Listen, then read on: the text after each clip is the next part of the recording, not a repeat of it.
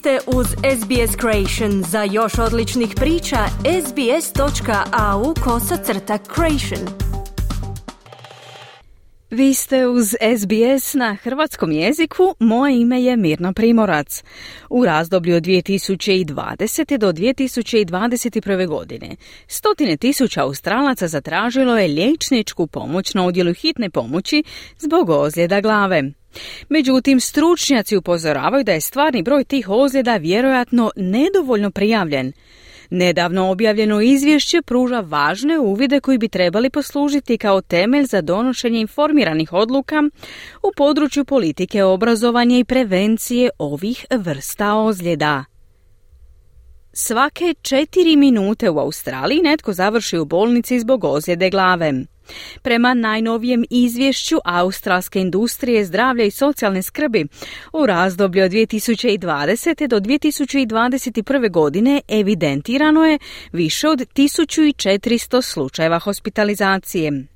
Ozljede glave tijekom tog vremena rezultirale su s više od 400 tisuća posjeta hitnoj službi i preko 2000 smrtnih slučajeva. Doktorica Heather Swanson, glasnogovornica Australskog instituta za zdravlje i socijalnu skrb, naglašava potrebu za povećanjem svijesti o ovom ozbiljnom problemu. We saw that head injuries made up uh, in that year 2020 to 21 head injuries made up 21% of all injury emergency department presentations. About a quarter Uočili smo da su ozljede glave činile 21% svih posjeta odjelima hitnih pomoći, četvrtinu svih hospitalizacija i 17% svih smrtnih slučajeva, kazala je Swanston. Izvješće identificira padove, prometne nesreće, napade te samoubojstva kao ključne uzroke ozljeda glave. Posebno su izložene riziku osobe muškog spola, djeca, osobe starije od 65 godina, pripadnici zajednica prvih naroda te ljudi koji žive u ruralnim i socioekonomski izazovnim područjima. Profesorica Fatima Narsala i sa sveučilišta Queensland ističe da ovi podaci odražavaju profil pacijenata koji sustav tretira. A lot of the brain injuries are due to fall, mostly in the in the um, older population, um, and this is quite common from what we see. We see a lot of motor accident Um, Mnoge ozljede mozga proizlaze iz padova, često među starijom populacijom, što je u skladu s našim opažanjima. Uočavamo i mnogo prometnih ozljeda koje su često ozbiljnije u usporedbi s ozljedama mozga povezanima sa sportom, kazala je doktorica Narsala. Između 2020. i 2021. godine četvrtina svih potresa mozga rezultirala je hospitalizacijom osoba uključenih u sportske aktivnosti. Najčešći uzroci su bili biciklizam za muškarce 20% i konjičke aktivnosti za žene 16%. U zemljama poput Sjedinjenih američkih država zabranjeno je udaranje nogometnih lopti glavom za djecu mlađu od 10 godina. Ujedinjeno kraljevstvo je provelo slična ispitivanja za djecu do 12 godina. Gospođa Narsala kaže da Australija treba slijediti primjer ovih zemalja. While we have policies and guidelines in place for professional amateur players, you'll find that at the community sports level we really have no policies and guidelines around how we need to manage concussions iako postoje pravila i smjernice za profesionalne i amaterske sportaše, društveni sportovi, posebno kod djece, zahtijevaju posebne politike i smjernice. Djeca imaju osjetljiv mozak u razvoju, stoga je ključno uspostaviti pravila koja će štititi njihovo zdravlje u dugoročnom smislu, dodala je Narsala. Dobno standardizirana stopa hospitalizacije zbog ozljeda glave porasla je prosječno za 1,4% godišnje od 2017 i 2018. godine do 2020. i 2021. godine.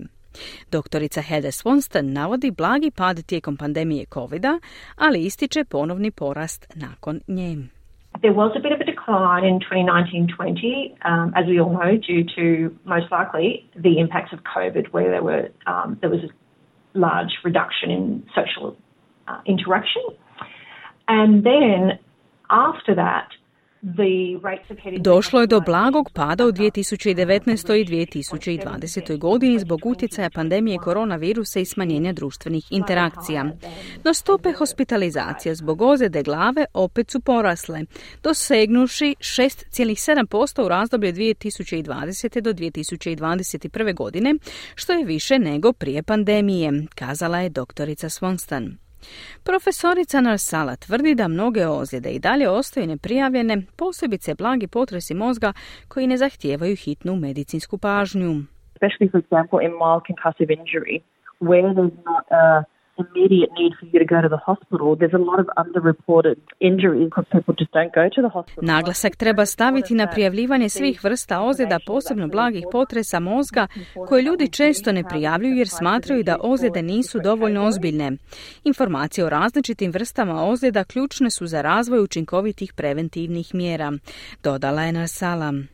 Ona ističe potrebu za sveobuhvatnim pristupom od strane škola, zajednica, ali i potrebu za dodatnim financiranjima kada se govori o istraživanjima učinaka ovih ozljeda.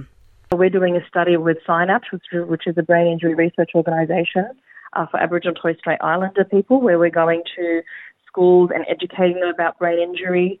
Um, these are secondary and elementary schools. I do think a lot more funding needs to be put into this area just because we Suradnja s organizacijama poput Synapsa, istraživačke organizacije za ozljede mozga među aboriđinima i stanovnicima Torresovog tjesnaca, važna je za obrazovanje o ozljedama mozga u školama. Potrebno je uložiti više resursa u ovo područje, posebno s obzirom na nedostatak razumijevanja patoloških mekanizama, traumatskih ozljeda mozga i nedostatak sredstava za razvoj terapija. Dodala je Narsala. Doktorica Heather Swonston zaključuje kako će ovi podaci biti ključni za donositelje odluka, bolničare i stručnjake za javno zdravstvo kako bi razvili preventivne strategije i poduzeli odgovarajuće korake. Kliknite like, podijelite, pratite SBS Creation na Facebooku.